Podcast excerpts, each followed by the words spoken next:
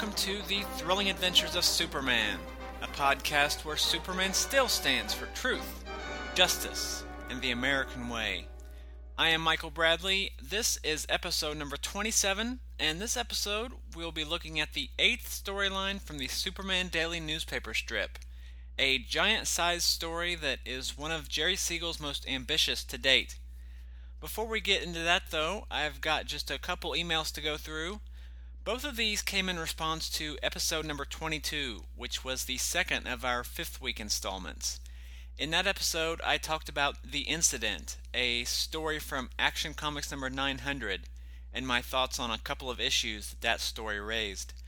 The first email comes from Mark Camphausen, and sorry, Mark, if I mispronounced your last name there, but Mark wrote, Hi, Mike. Thanks for the great podcast as always. I had just a few thoughts on episode 22. I agree with what you said about Superman renouncing his U.S. citizenship. To my knowledge, he's not a citizen. I would imagine legally Superman doesn't exist. He doesn't pay taxes, have a social security number, or anything. So that's kind of a hazy issue. As far as the truth, justice, and the American way issue, when you said that the American way does not represent any particular U.S. policy, I agree. Other folks around the world who Superman may be trying to help might not interpret the concept of the American way the same way you or I do. I think that is the issue that concerns Superman. People outside the U.S. see Superman as an arm of the U.S. There are so many negative feelings toward the U.S. around the world. Those feelings impact Superman's ability to follow his calling as a protector. How can you protect people who believe you're part of the problem? I don't believe Superman is talking about changing his values, he's just thinking about changing the way he describes himself and what he represents. I would imagine that if people around the globe think of Superman as fighting for human rights, dignity, and equality, rather than the American way, he may be more globally accepted. Whenever you attach the word American, or any other country's name for that matter, it automatically comes with a whole bunch of baggage. At any rate, I don't think the storyline will ever be followed up on. Thanks again for the great podcast, Mark. And thanks for the letter, Mark.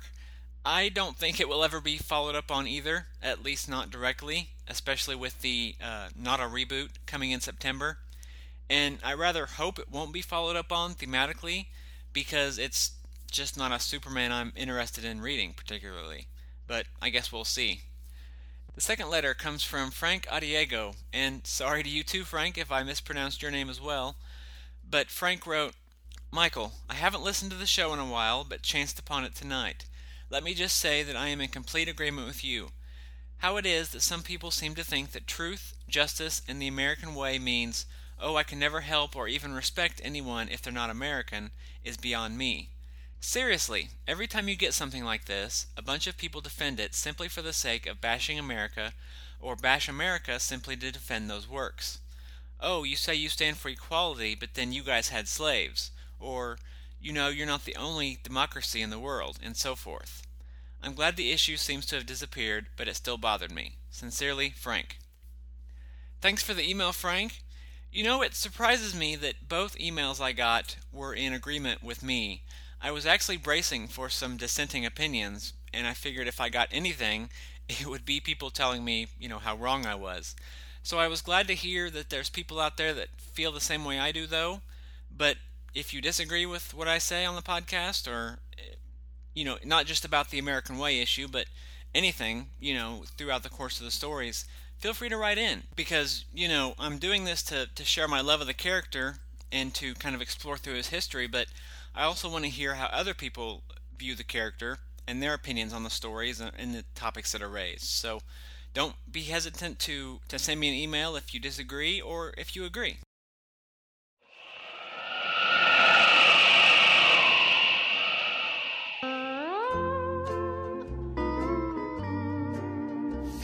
Everyone, my name is Michael Bailey. And I'm Jeffrey Taylor and we host a podcast called From Crisis to Crisis, a Superman podcast. Presented by the Superman homepage. On the show. Wait, wait, wait. Uh, what? This just isn't working out for me. It's not bombastic enough. We need something epic. Like what?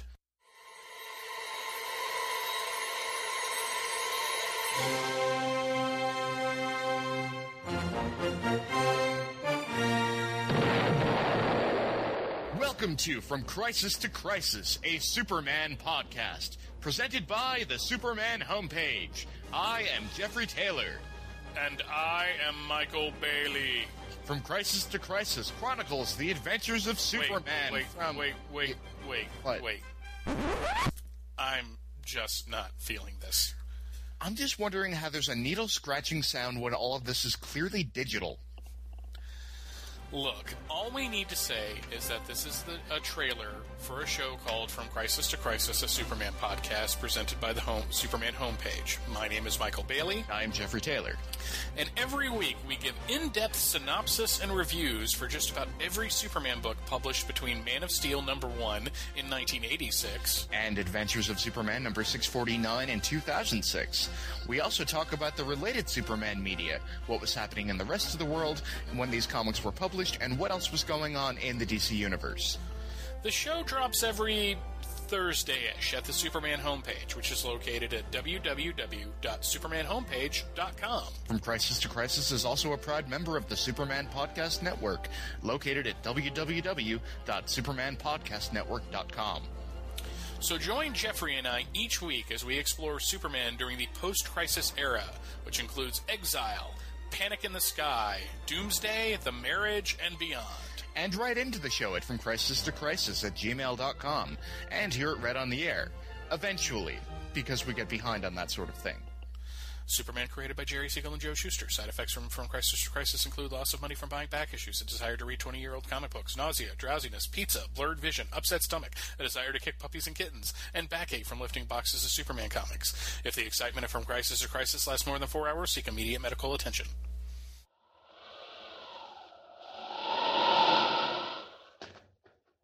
So, the eighth storyline from the Superman Daily newspaper strip. This was a story that was a whopping 96 strips long. That's nearly three times the length of any story that we've looked at on the show thus far, and definitely among the longest of the stories in this early period. It was comprised of strips numbers 163 to 258 and ran for more than three and a half months from July 24, 1939 to November 11, 1939. That puts it starting about a week before the likely release of Action Comics number 16, which was the first book Charlie Niemeyer and I looked at in episode 25, and ending about a week and a half after the likely release of Action Comics number 19, which will get looked at um, next episode. So, readers at the time got four issues of Action Comics plus an issue of Superman while this story was running. As well, the Sunday version of the newspaper strip started at the tail end of the story on November 5th, 1939. The daily and Sunday versions of the strip ran separate storylines, so we'll talk more about the Sunday version when we cover the first storyline from that in a few episodes. It's also important to note, I think, that that puts this story running right at the dawn of World War II, with Germany's invasion of Poland happening on September 1st, 1939. The war doesn't have much of anything to do with this story, as obviously it would have been written and mostly drawn before the invasion. But it is significant to mention not only because it's a major historical event, but because we are going to start seeing references to the war and war influenced tales creep into both the newspaper strips and the comic books after this. Starting actually with the next storyline from the dailies, which we'll probably be looking at in episode 29. This story, though, was, as always, written by Jerry Siegel. Art wise, we've got many hands on deck this time, with Joe Shuster, Dennis Neville, Paul Cassidy, and possibly another artist or two all chipping in. And the fact that there were at least three artists contributing could explain the problems with the art in this storyline. And as I've mentioned before, many people chipping in to get the art done on a story is something that will happen more and more as we go on. And that's one of the things that makes it so difficult sometimes to distinguish who did what on which strip, though eventually it does level out again. Our story has been called Royal Death Plot, and it begins with Lois Lane asking Clark Kent over to her place for dinner. You heard me right. Lois Lane, the woman whom we have seen belittle and scream at the despicable and worthless Clark Kent nearly every time she's been in a story, has invited the man she called a spineless worm over for dinner. Clark, of course, is overjoyed, or at least a glutton for punishment, and accepts her invitation. Arriving at her apartment later that evening, Lois tells Clark to make himself comfortable while she heads to the kitchen to finish dinner. As Clark is listening to the radio, the music is interrupted by a news bulletin. It seems King Boru of Rangoria and his daughter, the Princess Tanya, were traveling to the States via their royal yacht called the Milan. The ship and its convoy are being trailed by a submarine of unknown origin, and violence is feared. Clark quickly goes into action with a leap out the window, and just seconds later, Lois enters the room, very surprised to find Clark gone. Using his bare hands, Clark climbs to the roof of the building and removes his suit to reveal the costumed form of Superman. He says to himself that Lois will be upset when she finds him gone, but there are more important things to deal with. Then, with a mighty leap, he jumps off the roof to the street below and takes off in a run. Superman says that he has a pretty good idea of where the Milan is, and how that is, I don't know, but after running to the dock, he dives into the water and begins swimming out to sea, saying that he should reach the boat in minutes. So apparently, Superman can swim as fast as he can run, which to me is really cool. Before I go any further, I want to mention before he leaps off the roof, we also get a panel that shows Clark, or Superman, folding his clothes and making a comment that he'll pick him up on his next visit. So it's nice to see Siegel dealing with the fact that while Superman is wearing his Union suit under his street clothes now, the street clothes are still a problem when Superman has to go into action and can't go home first. So, aboard the Milan, King Baru asks why the convoys haven't done anything about the trailing subs. And his, I presume it's the captain of the ship, tells him that subs have been warned, and if they don't back off, the Milan is going to fire. Shortly, Superman arrives just as one of the Milan convoy ships is torpedoed. Apparently, the other convoy ship was torpedoed between panels because, with the destruction of the second ship, persons aboard the Milan say that they are now wide open for a direct attack from the sub. Inside the submarine, a man gives the command to fire, and Superman watches as another torpedo races towards the Milan's hull. Superman goes after the torpedo, slamming into it and knocking it off course, so that it narrowly misses its target. But things get worse as another torpedo is soon launched from the submarine. Superman swims directly at the missile, colliding with it head on, resulting in a huge explosion and catapulting Superman's body into the air. Aboard the Milan, the king, the princess, and the captain are amazed at what they just witnessed. Actually, the princess seems a little more than amazed, but more on that in a minute. In the water, the sub continues its onslaught, rising from the water and opening fire on the defenseless boat. Explosions from the merciless attack rock the ship, with her passengers thinking they are doomed. As the sub continues its onslaught, Superman, whose impenetrable skin and amazing physical structure allowed him to survive the torpedo's explosion unharmed, boards the ship.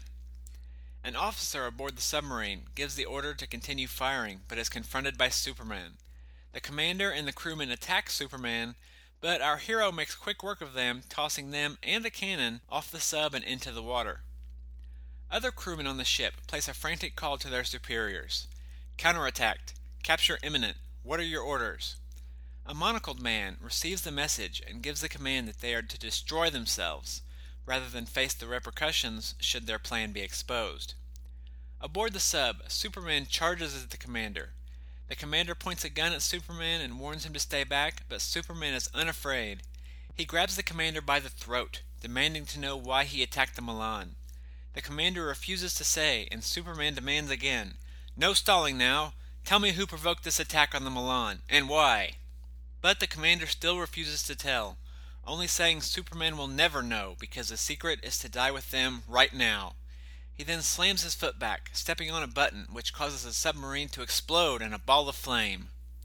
Now, one might question the safety of keeping a self destruct button on the deck of a submarine where it could easily be stepped on, but still, very cool scene. Lots of explosions and action, even if it was subtler than what we've seen. I kind of would have liked to, to, see Superman and the Commander tussle a bit before he stepped on the button, because as it is, these guys have caught Superman unaware three times. But given that he is Superman, he probably would have made pretty quick work of them anyway. So, in that vague, distant room, the monocled man and a radio operator attempt to contact the sub, but have no luck, which tells them the crew sacrificed themselves for the greater good. Aboard the Milan, the king is relieved that the danger is gone, but Princess Tanya is saddened about the believed death of the brave man who aided them. But little do they know, that brave man is Superman. Underwater, having been caught in the explosion, the now unconscious Superman is flung through the water and beat about by the waves.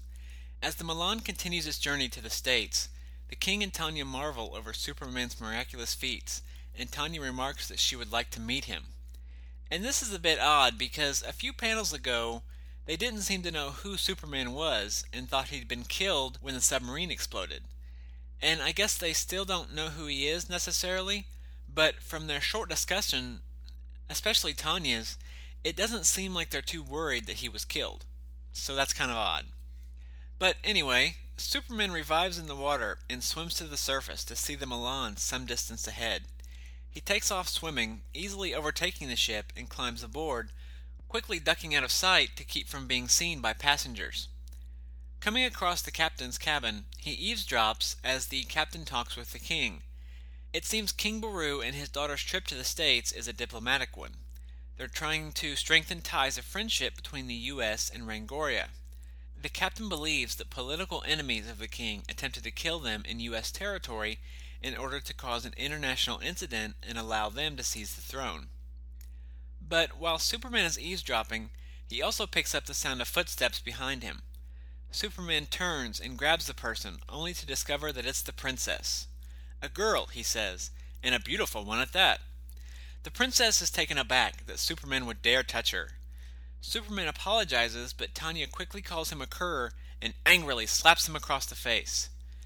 Superman makes a quick remark about her being a princess, making her feel entitled, and just as I imagine he's about 10 seconds from tossing her overboard, Tanya recognizes him as the one who saved the ship from the submarine.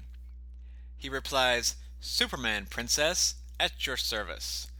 And I chuckled when I read that because it just seems really awkward for Superman to be introducing himself as Superman. You know, in this era of stories with the the more harder edged Superman.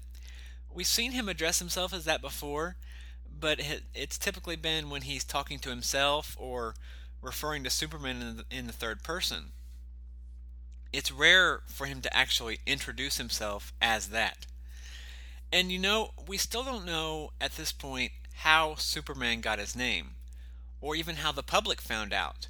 Way back in Action Comics number one, as well as the beginning of the Daily Strip, the first time we see Superman being used in dialogue is when the paper's editor asks Clark about the rumors of a really strong guy named Superman. So, is this a moniker that Clark came up to, you know, to call himself? Or was it a term used by people and it just sort of stuck? These are interesting questions, and unfortunately, we don't get any answers to them for a while. So it just always kind of amuses me a little when Superman introduces himself like that. Anyway, Princess Tanya thanks Superman for saving them, saying that the royal house is in his debt, then asks for Superman's forgiveness for acting so hasty. Superman just does the cool hero thing, saying saving people is what he does, then says maybe they'll see each other again before heroically leaping off, leaving Tanya to swoon over the totally awesome hero. Later, Superman lands back at Clark's apartment and immediately puts a call into the Daily Star calling in the story. And it's really fun seeing Superman standing in Clark's apartment using the telephone. But meanwhile, in that vague, faraway room, the monocled man and his co conspirators fume over their failed mission but say the Milan docks tomorrow, and they shan't miss again. With the story called into the paper, Superman heads back to Lois's. He lands on the roof, changes back to Clark, then shimmies down the side of the building and into the apartment, surprising the heck out of Lois. Who knows how long Clark has been gone at this point? I mean, it would have had to have been a couple hours, I think. We don't have too much to gauge how far out the ship was, other than it says the ship won't dock until the next morning at 9 but that would have to be a minimum of eight hours, since this part of the story happens at night. And Superman is obviously a lot faster than the ship, but still, he went from Lois's to the ship, saved the ship, got knocked out, snooped about the ship, then came back, phoned in a story, and then went back to Lois's. So it would have had to have been, you know, quite a while. Given that, you know Lois is going to be ticked, and boy is she ever. Clark tries to offer an explanation, but Lois lays into him for running off after begging for a date for months, then kicks Clark out the door. And while that's pretty harsh, and I feel bad for Clark, at least here, and for the first time really, Lois is more or less completely justified in her vitriol towards Clark. He did try to explain, and she could have let him, but I can't say I blame her for being upset with him, you know, for just disappearing on her. So after Clark leaves, Lois takes a walk and sees a newsboy on the street corner selling copies of an extra edition of the Daily Star. Curious why they brought out an extra, Lois buys a copy and is shocked to see the front page headline Submarine Attacking Royal Couple Destroyed at Sea by Superman. Written by Clark Kent. Lois is dumbfounded to explain how Clark could have left and got the scoop in such a short amount of time. But seeing in the article that the Milan is to dock the next morning, makes plans to be there. The next morning, in that still vague, distant office, the monocled man and his co conspirators plot on who will be the quote unquote lucky one to get the task of assassinating the king and princess. And it's funny because they put everyone's name in a hat, then draw out one of the slips. So it's nice seeing assassins being so fair. Oh, we take turns. Oh, we take turns. So we'll all have fun. So we'll all have fun. Everyone. everyone. Oh, oh we take turns. So we'll all have fun. And we include everyone. Oh, we take turns. So we'll all have fun. That's right. Everybody gets a turn. Oh, we take turns. As the Milan docks, crowds gather about. A crowd that includes the assassin, government officials, and members of the press, including, naturally, Clark and Lois, the latter of whom coldly blows off Clark's attempt to be friendly. Under heavy guard, the king and princess deboard the ship. Suddenly, Clark, with his telescopic vision, spots the assassin pull out a grenade. Because he's too far away, he's unable to stop him naturally without revealing his identity as Superman. So Clark grabs a nearby photographer's camera and hurls it at the assassin, knocking the grenade from his hand and into the water below. Seeing the ruckus, the crowd rushes at the would be killer. The man turns to run, jumping into the water between the pier and the docked Milan, but just as he does, a wave slams the boat into the pier, crushing the would be assassin to death. Lois is distraught by the grisly demise, but Clark is stoic, simply saying he got what he deserved. Clark is then mobbed. Clark is then mobbed by the crowd, all congratulating him on his heroic act of disarming the killer, leaving Lois to wonder how in the world Clark Kent could be a hero.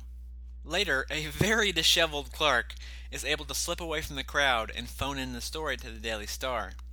Clark even makes a comment here about, if that's hero worship, I want none of it, which I really, really liked.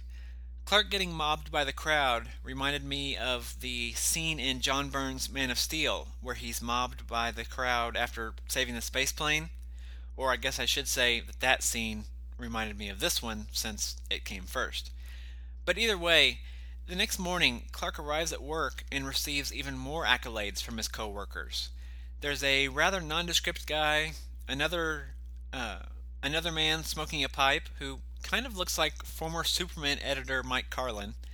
There's not Jimmy Olsen and Lois, of course, though she's mostly annoyed that Clark is the center of attention. While they're patting Clark on the back, a Rangorian representative shows up at the paper and offers Clark an invitation on behalf of King Baru and Princess Tanya so that they can offer their thanks personally. Later, Clark goes to what I'm guessing is the Rangorian embassy. It calls it the king's residence later on, but it doesn't make sense that King Baru would have his own house in the United States, so I'm going with that it's the embassy. And he drives there, which makes this, I think, the first time we've seen Clark driving other than in Action Comics number 10, where he bought that old jalopy with the sole intention of running down the police officer so that he could be arrested. Anyway, Clark tries to enter but is stopped by the guards until they find out who he is, and then they allow him to enter, offering their forgiveness. Clark is escorted to a huge room and is later joined by the king and Tanya, who thank him and offer him anything he wants in reward for his bravery. Clark says that he's a reporter and that an interview will be thanks enough. During the interview, the king tells him they believe the Black Gang, a group of Rangorian terrorists, is responsible for the submarine attack on the Milan. Once the interview is over, the princess asks to speak with Clark off the record, and after pulling him into the next room, she asks who Superman is, not knowing that he's the one who rescued them from the attack. Clark replies, Superman? Er, he's a man possessing super strength who battles injustice and assists the oppressed. Very little is known of him. And again, I find this interesting because we really haven't seen Clark talking too much about Superman, you know, describing who he is and such. They've kind of dropped the idea, or never really ran with it anyway, that it's Clark's job to cover Superman reports. Of course, in the newspaper continuity, Clark did score the first interview with Superman, which is what landed him his job at the Daily Star.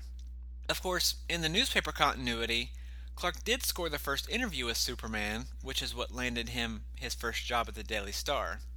And looking back now, it would have been cool to read that interview to see what kind of information he revealed about himself. J. Michael Straczynski picked up the idea of Clark interviewing himself at the tail end of Superman Earth 1, and they even uh, printed a mock interview that Clark wrote. And I think I prefer the idea of Clark letting Lois get the first Superman interview. I don't necessarily have a problem with Clark reporting on Superman's activities, even if it is a bit gray ethics wise, but writing up a fake interview with himself with fake quotes seems a lot less ethically gray to me. But anyway, that's really neither here nor there. So Clark asks Tanya why she's asking about Superman, and Tanya replies that she's fallen in love with him, and more than anything else, wants to meet him again, asking Clark to help her find him. Clark agrees, but thinks that it could put him in a tough situation if she were to realize his true identity. It seems he'd be in the same situation with Lois, but we really haven't seen him bringing that up so blatantly before. And it's fun seeing these little bits of Superman being, you know, more and more conscious of his dual identity slowly coming into the stories. So Tanya reminds Clark of a special reception being held that night that he is to attend and leaves. In the next room, a butler makes a phone call. Identifying himself as Operator X11, he tells the person on the other end of the line that, Clark will be at the reception. Using his super hearing, Clark hears the dialing of the phone and was able to make out the number called from the clicking of the dial. So now Clark is using his super hearing for more than just overhearing conversations, but picking up the fine clicks of a telephone, which is definitely a big boost in that ability. After Clark leaves the building, he calls the operator and gets the name and address that belong to the number, a Dr. Larone, and decides to pay the doctor a visit. He tells the doctor he's been experiencing severe pain in his side, and as the doctor is examining him, Clark's super hearing picks up muffled breathing in the next room. The doctor finishes his examination, finding nothing wrong, of course, and as Clark is getting ready to pay, the doctor pulls out a gun. The doctor tells him not to move, and two more men with guns enter from the next room. Clark asks, you know, what's it all about, and the doctor tells him not to play dumb. They know who he is, and they want to know why he's come there from the king's place. And Clark, Clark just smiles. He doesn't say anything, he just smiles. This annoys the doctor, who then hits Clark with a hard left and says that they have ways of making him talk. A lot of people in these Golden Age comics have ways of making people talk, if you've noticed. Larone's henchmen then clamp Clark's hand in a vise, and after giving him one more chance to talk, begin turning the handle of the vise, closing it ever tighter on Clark's hand. However, despite the fact that the henchmen are turning it as much as they can, and that the vise itself was slowly starting to bend and retch around Clark's hand, his only reaction is to continue to smile, not saying a word. The doctor encourages his henchmen on, saying that their superior must be told everything Clark knows. And with the information that Larone isn't the top dog, Clark decides to play along, hoping to learn more. Clark feigns pain, begging them to stop. The doctor says that they will pay him $100,000 if Clark will work for them, and Clark replies he'll do anything they say as long as they let him go. After they release him from the vice, Clark tells how he overheard the butler and came to the doctor's office looking for a story. The doctor then formulates a plan. At the reception that night, Clark is to get the princess to go for a ride, then take her to an agreed upon location where the thugs will kidnap her and hold her hostage until the king gives in to their demands. After Clark leaves, the doctor calls their superior, the monocled man from earlier in the story, and their fearless leader agrees to their plan, but says that they are to bring the princess to him instead so that he can kill her. That evening, as Clark is getting ready for the reception, Lois shows up and invites herself along. Clark, making a return to being a complete idiot, says what a pleasure her company is, but Lois tells him not to get any ideas, the editor wants her to go, and that it's strictly business. When they arrive at the reception, Clark is greeted with many more accolades from the party guests for his heroic actions in stopping the assassin. The princess then grabs him for a dance, but makes it clear that she's only dancing with him to learn more about Superman, and then asks if there's any way she can contact him. Clark says contacting Superman would be very difficult, but possible. As the princess and Clark are dancing, Lois has had plenty of time to return to her old bipolar self and fumes that Clark isn't paying enough attention to her. Not that she's jealous, you understand. She's just envious that someone else is getting the attention of the man she continually rejects. anyway, as the dance ends, Lois confronts Clark, saying he should dance with her. And Clark agrees, but before the next song can begin, he's ushered quickly out the door by the princess. The two go for a drive, and Clark thinks to himself that everything is going to plan, and that it's a good thing he decided to pretend to be in league with the terrorists. Then the princess asks Clark to pull over and park. Clark does, and the princess uses the opportunity to start coming on to Clark, saying that despite her feelings for Superman, she's attracted to him as well. She then goes on to remark about the resemblance between Clark and Superman. Clark replies, Me? Resemble Superman? But the princess's suspicions don't last long, and she dismisses the silly notion, thinking to herself that the two are too dissimilar in personality, which leaves Clark feeling like he dodged a bullet. Well, maybe not a bullet, unless it was a kryptonite bullet, but what's kryptonite, right? Anyway, as this is happening, the Rangorian terrorists roll up in a car. And it's interesting how their prearranged meeting spot was the exact place the princess had Clark stop, isn't it? They force Clark out of the car, popping him in the jaw. Then, while Clark feigns unconsciousness, they grab the princess and drive off. After they leave, Clark gets up, changes to Superman, and chases after the car, easily catching up to it. And again, we have a bird's eye panel very similar to the one from the story we looked at last episode, where it looks like Superman is running in midair, and the narration again doesn't really do anything to dispute that. So, as he's leaping or running or pseudo flying, whatever he's doing, Superman uses his super hearing and X ray vision to find the situation inside the car, which includes the thugs threatening to put a bullet in the princess's brain if she causes trouble. Superman then speeds ahead of the car, planting himself firmly in the road. The car tries to swerve around him, but Superman grabs the car, ripping open the back end, pulling the princess out. He then picks up the car, shakes out its remaining occupants before smashing the car to pieces. Superman then runs after the crooks, grabbing one and tossing him into the others, leaving them begging for mercy.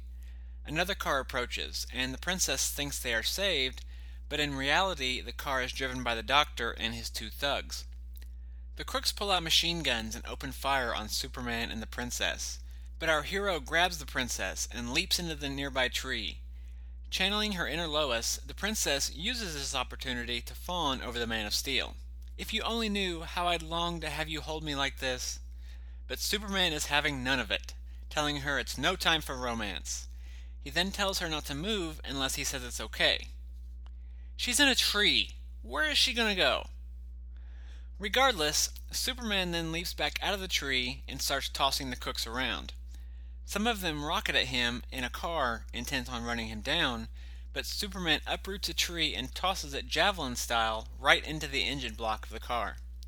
The crooks stare dumbfounded at their newly wrecked ride, and Superman grabs the princess and leaps off into the night, fending off a hail of machine gun fire. As Superman carries the princess through the night, Tanya continues to make advances, much to Superman's chagrin, since he has no time for romantic tomfoolery. When they get back to the princess's place, she tells Superman to wait for her signal, as she has something very important to tell him. Meanwhile, back at the party, people are starting to wonder what happened to Clark and, more importantly, the princess. Just then, though, the princess's assistant comes in, saying the princess has decided to go to bed, leaving Lois to wonder exactly what Clark and Tanya have been up to. Up in her room, Tanya has changed into a slinky nightgown and sprays on some perfume before signaling Superman, who is still waiting outside. Seeing the signal, Superman leaps up to the balcony and enters her room. Tanya apologizes for keeping him waiting and then starts in with the flirty eyes. Superman is a bit dense, though, finally causing Tanya to throw her arms around him and come right out and say that she's crazy about him. Superman replies that he's flattered and hopes that she doesn't take it personally, but that, quote, my life is devoted to battling evil, and there is no place in my scheme of things for romance. Except for Lois, maybe? Anyway, the princess doesn't take too well to Superman's rejection and grabs a dagger that just happens to be laying on a nightstand and jams it down on Superman's chest, which only causes the blade to crumple. Tanya realizes what a dummy she was for trying to stab an invulnerable guy, but then Superman just adds to her indignity as he grabs her by the arm, sits down on the bed, turns her over his knee, and proceeds to spank her. Or, as Superman puts it, give her what she deserves. And I'm just simply at a loss. But the interaction here is great. As Superman is spanking her, she's yelling, You can't do this to me, a princess of Rangoria! And Superman just replies, But I am. and uh, as Superman leaves, thinking he'd rather fight a dinosaur than mess with the princess again, Tanya watches him go, sighing, I should hate him, but I don't. I love him. Once more, I'm simply at a loss. Superman then goes back to the car, switches back to Clark, and goes back to the reception where he runs into a very unhappy Lois. Clark tries to explain his absence, but Lois says she's not interested in, in, excuses and demands that Clark take her home. The two ride back in stone cold silence, and despite the fact that Clark is rocking a completely awesome stovepipe top hat, his night ends with Lois slamming the door in his face. The next morning, as Clark is entering work, he's approached by a man saying Dr. Larone wants to see him at once. Lois overhears and sees the two leave and follows them, hoping to horn in on whatever scoop Clark is chasing. When Clark reaches the doctor's office, Larone recounts the events of the night before Superman saving the princess and surmises that as long as Superman lives, their plans are threatened. He then reveals that their boss, the monocled man we've seen, has set a trap for Superman at Kenyon Warehouse, and Clark volunteers to help lure him there. Outside the office, Lois has heard the entire conversation and thinks that Clark Kent has turned traitor. The shock of the news causes Lois to drop her purse, alerting Larone and the others. They grab her, and as Lois is laying into Clark about her dislike being well founded, Clark tells the terrorists that she's a reporter from the paper. Larone aims to shoot Lois, but Clark stops him, saying that since Superman has rescued her in the past, they should use her as bait to lure Superman to the warehouse. A suggestion which Larone likes, but Lois, naturally, doesn't. Which is surprising because normally she'd be enthused at any opportunity to see her dream lover. But meanwhile, at King Baru's residence, a servant serves him and Tanya breakfast. Unbeknownst to them, though, the servant has secretly drugged their drinks. As the king and the princess succumb to the poison, the butler and the two men carry them out to a waiting car and speed off. Back at the doctor's office, the crooks force Lois into a waiting car and drive away. Meanwhile, Clark uses the payphone to make good on his promise and calls the Daily Star to report the story of Lois's kidnapping. Then, not wasting any more time, changes to Superman, and a very smiley, barrel chested Superman, too, might I add. Maybe a little too much, but with a little more definition. So, the crooks force Lois into the warehouse where the king and the princess are already being held. The princess tells Lois not to worry because she's sure Superman will save them. And when he does, says the monocled man entering the room, when he does, I will be delighted to greet him. I have an unpleasant surprise for the man of steel. The king recognizes the man as Kober and asks how he dare take such action against the king. Kober hushes the king, saying now he is the one with the power, and telling the king he wants him to sign some papers. Ever optimistic, Tanya says the king will never sign the papers and that Superman will save them. And it's at this point I really wanted Kober to turn to Tanya and goad her into saying that line again, just so that he could cut her off and say, Wrong! But that's just me. Also, just an FYI, no explanation is given on what these papers are or what purpose they serve, and they're not referenced again for the rest of the story. Likewise, there's never any explanation about who Kober is in relation to the king, who knew him by name. So don't spend too much time pondering these points, which would, you know, seem important to Kober's motivation, if not the overall plot of the story. And there's also no word if Kober is any relation to Stanislaw Kober, the injured miner from way back in Action Comics number 3, but I'm going with no. Anyway, Kober says that he is prepared for Superman and goes on to detail his plan for dealing with the Man of Steel. He's, he shows Baru and Tanya a room full of giant whirling mirrors, which he plans to use to hypnotize Superman into submission. Tanya continues to cheer for Superman, so Kober decides to give her a demonstration of the power of his mighty mirrors and trains them on Lois, causing her to freeze and become subject to Kober's demands before once more releasing her. A photoelectric eye signal, as Kober calls it, alerts him that Superman has landed on the roof. Outside, Superman rips the skylight off the roof and drops down into the building. He makes his way down a series of hallways before busting through the wall and into Kober's lab in a totally awesome panel that could have been a splash page. You know, if they did splash pages back then in the newspaper strip. But despite Superman's dramatic entrance, Kober flips the switch, bombarding our hero with an array of dazzling lights reflected off the mirrors. The lights blind Superman, leaving him stunned.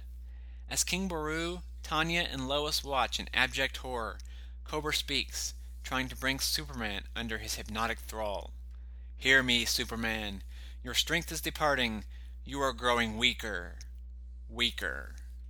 Summoning all his willpower, Superman wages one of the strangest battles the world has yet seen super strength pitted against the power of hypnotism plus. Seeing Superman's fight against the hypnotism, Kober redoubles his efforts, increasing the power and saying no man is strong enough to overcome his machine.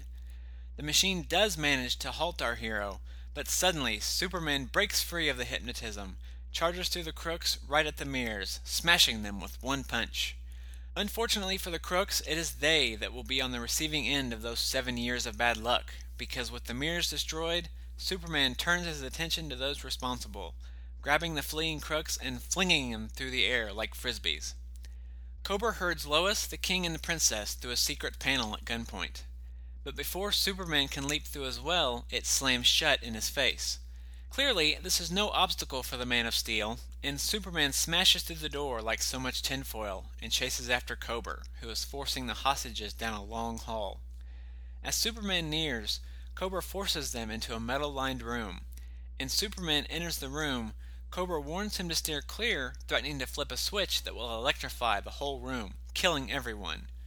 Kober's hand slowly starts to lower the switch, but Superman leaps forward, grabbing the switch and ripping it from the wall. He then goes after Kober himself, but Kober recoils in cowardice, backing into a live wire protruding from the machine, which sends a fatal jolt of electricity coursing through his body. King Baru congratulates Superman for saving his royal hide once more, and both the princess and Lois fawn over the wonderful, wonderful Superman. Tanya starts to kiss Superman as a reward for his heroics, but is interrupted by the police arriving on scene. The police captain is thrilled, thinking he's captured the ever elusive Superman. Superman congratulates him and says he hates to disappoint, but that capturing and holding are two different things, before leaping out of sight, leaving the captain irate and Lois and Tanya swooning. After Baru, Tanya, and Lois clear things up with the police, Lois heads back to the paper to write up the article, thinking a story on Clark Kent turning traitor and working with kidnappers and murderers will sure get her off the sob sister column and into a real reporting gig. But as she reveals the scoop to her editor, in walks none other than Clark himself. Lois tears into him, calling him a scoundrel, a traitor. Pretty much acting like classic Lois, but at least here she's got reason, even if she's wrong.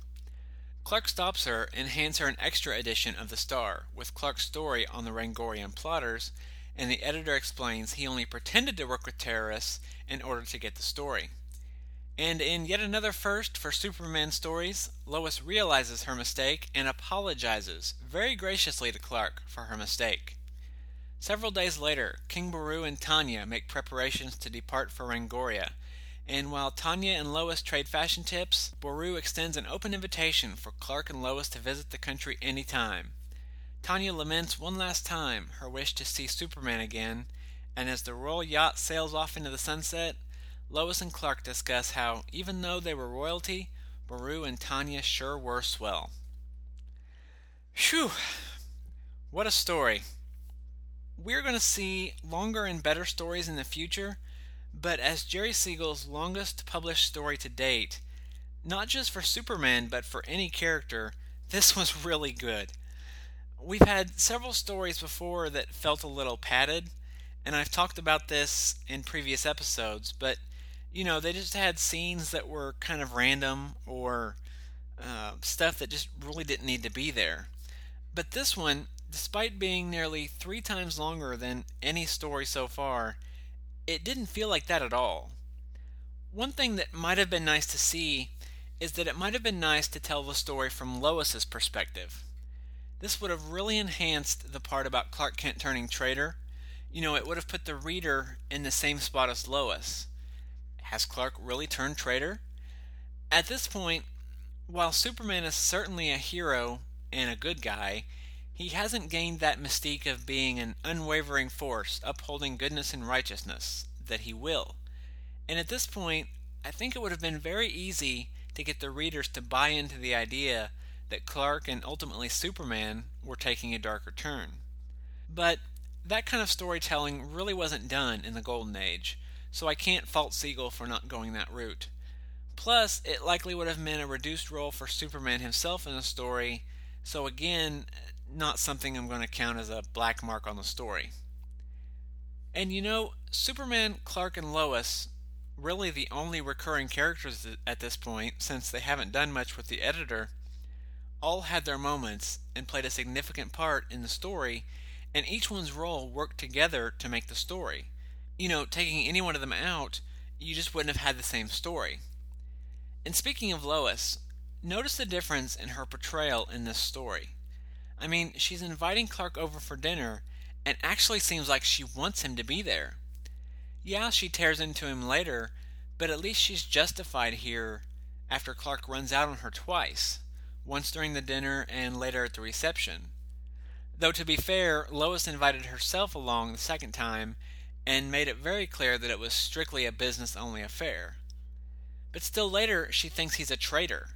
So, Siegel definitely gave Lois lots of reasons to hate Clark here. Plus, she gives a very gracious apology for her mistake about the traitor thing. And at the end of the story, things are seemingly all good again. It's just very, very different from the Lois we've seen in earlier stories, whose disdain for Clark was, for the most part, completely unfounded and without remorse. And this is a Lois portrayal that's more to my liking. You know, if you're going to have Lois hate Clark, give her a reason to hate him that Clark can't do anything about, so that I can still believe that Clark would be interested in her. It'll be interesting to see how much of this new Lois sticks around, since a lot of her vinegar in the story might have been taken by the princess who exhibited a lot of the iconic Lois Lane qualities. You know, falling head over heels with Superman, using Clark to get at Superman, and then being all mad but still secretly in love with him when Superman rejects her. Speaking of, though, Tanya notices the resemblance that Clark bears to Superman, enough so that Clark is worried that she might put two and two together. And this is the first time that someone has done that. And it's even one of the first times, if not the first time, that a character has alluded to the fact that Superman might have a secret identity. And with Clark's worry that Tanya might figure it all out, it's just really great seeing more and more of these pieces of the, uh, the quote unquote classic Superman start falling into place. I was amused, though, a bit later in the story when Tanya comes on to him in her bedroom and Superman rejects her, saying that he has no time for romance. And I wonder if he would have said the same thing if Tanya had come on to Clark. Because Superman has said similar to Lois before, but clearly has no problems pursuing her while, you know, in the guise of Clark. I really liked near the beginning of the story, uh, Superman gets smacked by the torpedo, and there's a huge explosion, and then you don't see Superman again for a strip and a half, almost two strips. It really heightens the drama, and this is the second time that we've seen Superman taken out by a big explosion. Part of me really wants that to go away sooner than it does, but I accept it. And we have seen Superman using his other abilities, and more consistently in recent stories. We had a couple good instances of X ray vision and super hearing in this story, plus there was that boost in super hearing that I mentioned earlier. On a related note, we see Clark using the camera to take out the assassin, and suggesting that they use Lois as bait. So that's a couple good instances of Superman or Clark using brain rather than brawn to defeat villains, which is something else that I really like seeing. And Kober, despite my complaints that they brought up the idea that he had a connection to the king and then never explained it, he made for a decent villain. The hypnotism mirrors were really goofy, but they gave us that great scene of Superman overcoming them by just his sheer force of will. And I still like that they're introducing more villains that have more supervillain qualities rather than just being, you know, corrupt businessmen or thugs. Although this is the second Golden Age story I've read in the last month where the villain was killed off at the end of the story by him grabbing a live electrical wire. The other was from the Batman story in New York World's Fair Comics, which Michael and I looked at over on Legends. And although this story came first, publishing wise, I read that one first for the podcast, so I was kind of disappointed to see that fade again, since it's really kind of ridiculous. The art in this story, the Grand Comics database has an entry crediting the first 17 strips to Joe Shuster and Dennis Neville, and the, the rest to Joe Shuster and Paul Cassidy. For the purposes of this, I'm going to assume that's right. To my eye, it looks to be right ish, though I swear I sense another artist or two at work, especially towards the middle of the story. But the beginning of the story, which they're crediting to Neville, is great stuff. Superman, Clark, and Lois all look great. The fight scene and the explosion from the torpedoes are nice. And even once Cassidy takes over, the art is okay right at first. But then after the first week or so, it goes downhill, and it's a bit hit or miss, you know, for most of the rest of the story. There's a lot of hit, but there's also a significant amount of miss, too, especially where it comes to Superman himself. Uh, there's just not the definition that we're used to seeing in a lot of panels which causes Superman to look a bit like the Stay Puft Marshmallow Man. So I don't know if Neville was behind and Cassidy had to rush through to catch up, or you know exactly what was going on. On the whole, the art is still nice, but just kind of just kind of pretty much average of what we've come to expect from the Superman stories. But overall, I enjoyed the story a lot. It's just another strong effort from the daily strips, and I really, really enjoyed having the longer story, and am even happier that Siegel is taking advantage of the fact that he's not limited to the, the predetermined length like he is in the comic books. This storyline has only been reprinted in the first volume of dailies from Kitchen Sink. From here on out, the stories weren't picked up and reused in the comics, so they can't be found in the archives or chronicles. But like always, you can read it for free on dccomics.com, and I will link to that in the show notes.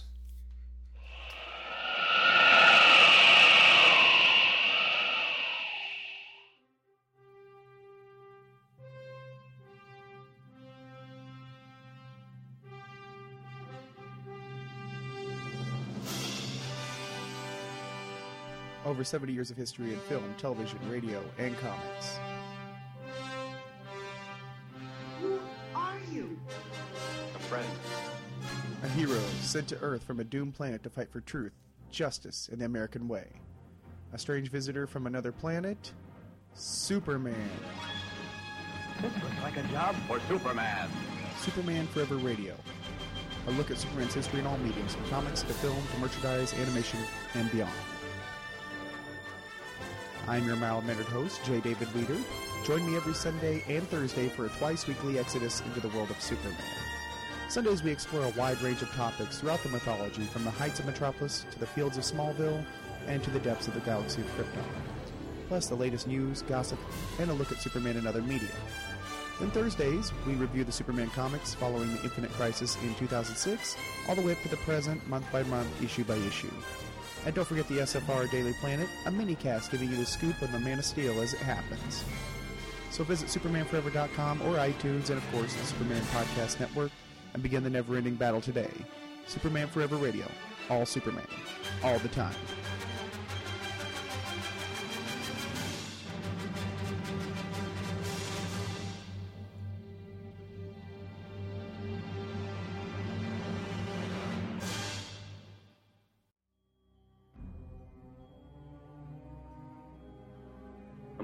Idea the Batman should look into this.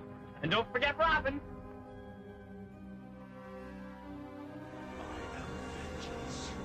I am the night.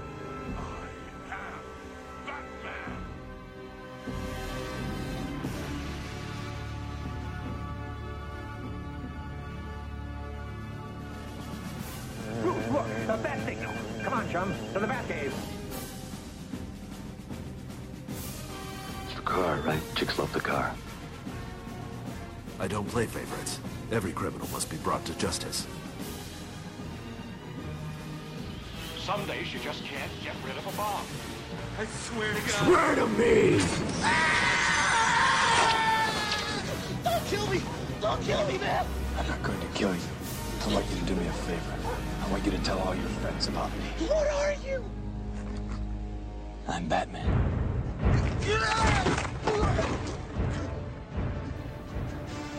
Legends of the Batman. Everything Batman from the beginning at BatmanLegends.com.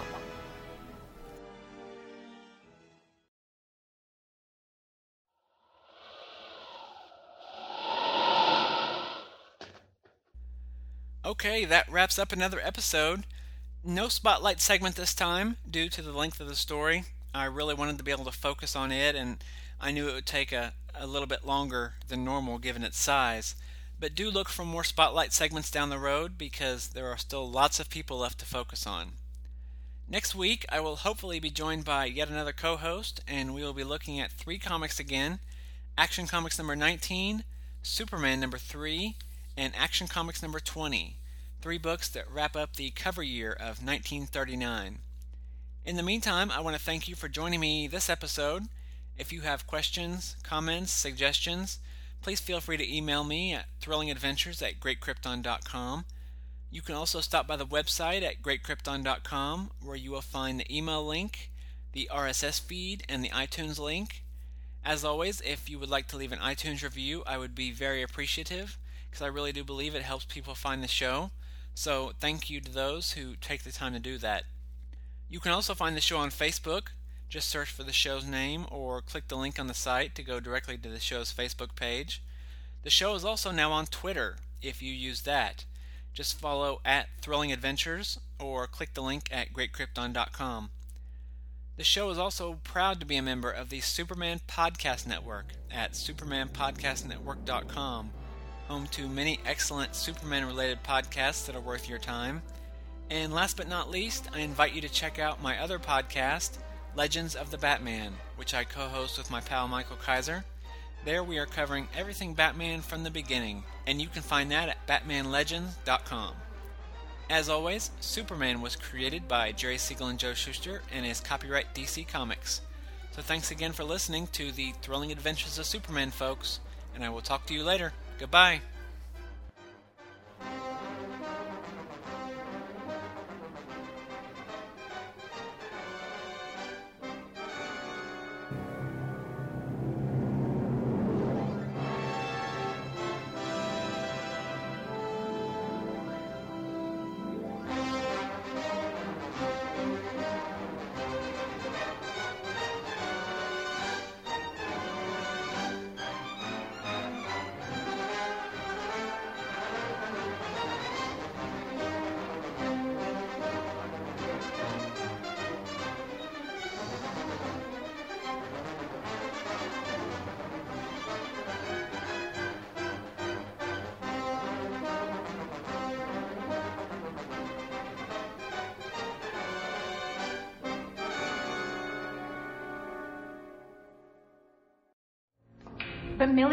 People will die. Billions! Once again, the press underestimates me. This is front page news. Come on, let me hear you say it just once. Come on. You're insane. No!